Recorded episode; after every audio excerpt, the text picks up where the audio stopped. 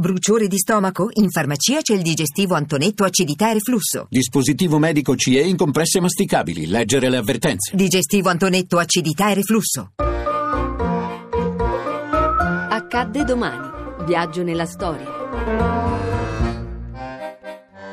17 novembre 1989. A Praga comincia la rivoluzione di velluto. Piegarmi al regime totalitario dei comunisti mi era impossibile.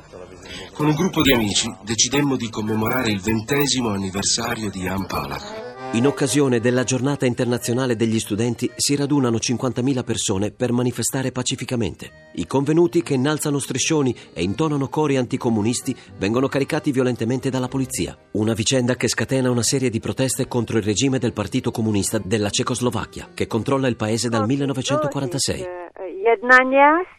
Dopo lunghe trattative avevamo ottenuto il consenso di tenere la manifestazione. Ci dirigemmo verso piazza San Venceslao, un punto di riferimento molto importante per noi, perché in quella piazza nel 68 Jan Palach si era trasformato in torcia umana per protestare contro l'intervento sovietico.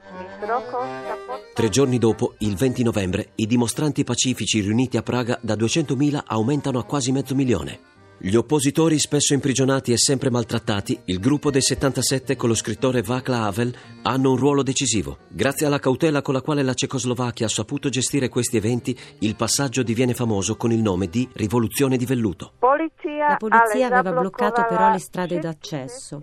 Fu un pestaggio brutale, feroce, disumano. Molti furono arrestati, circa 500 i feriti e diverse le persone che non furono più trovate. L'8 dicembre un nuovo governo presieduto da Marian Kalla, favorevole alla rinunzia del partito a un ruolo dirigente e di maggioranza non comunista, viene designato da Husak che subito si dimette. Il 29 dicembre Havel viene eletto presidente della Repubblica e riceverà il premio Nobel per la pace. Tuttavia, la principale difficoltà che non si riscontra né in Ungheria né in Polonia è la crisi federale. Oggi è cambiato lo scenario nel teatro dei paesi ex comunisti. Il cinismo e la sete di arricchirsi in fretta prevalgono sull'idea di costruire una società umana.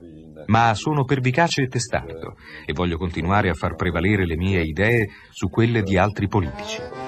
Cechi e slovacchi si fronteggiano, si contrappongono in misura sempre maggiore. Václav Havel, scoraggiato, rassegna le dimissioni. Nasceranno sia una Repubblica ceca che una Repubblica slovacca. A domani da Daniele Monachella, in redazione Alessandra Rauti, le ricerche sono di Mimi Micocci, alla parte tecnica Fabio Lelli, la regia è di Ludovico Suppa. Il podcast e lo streaming sono su radio1.rai.it.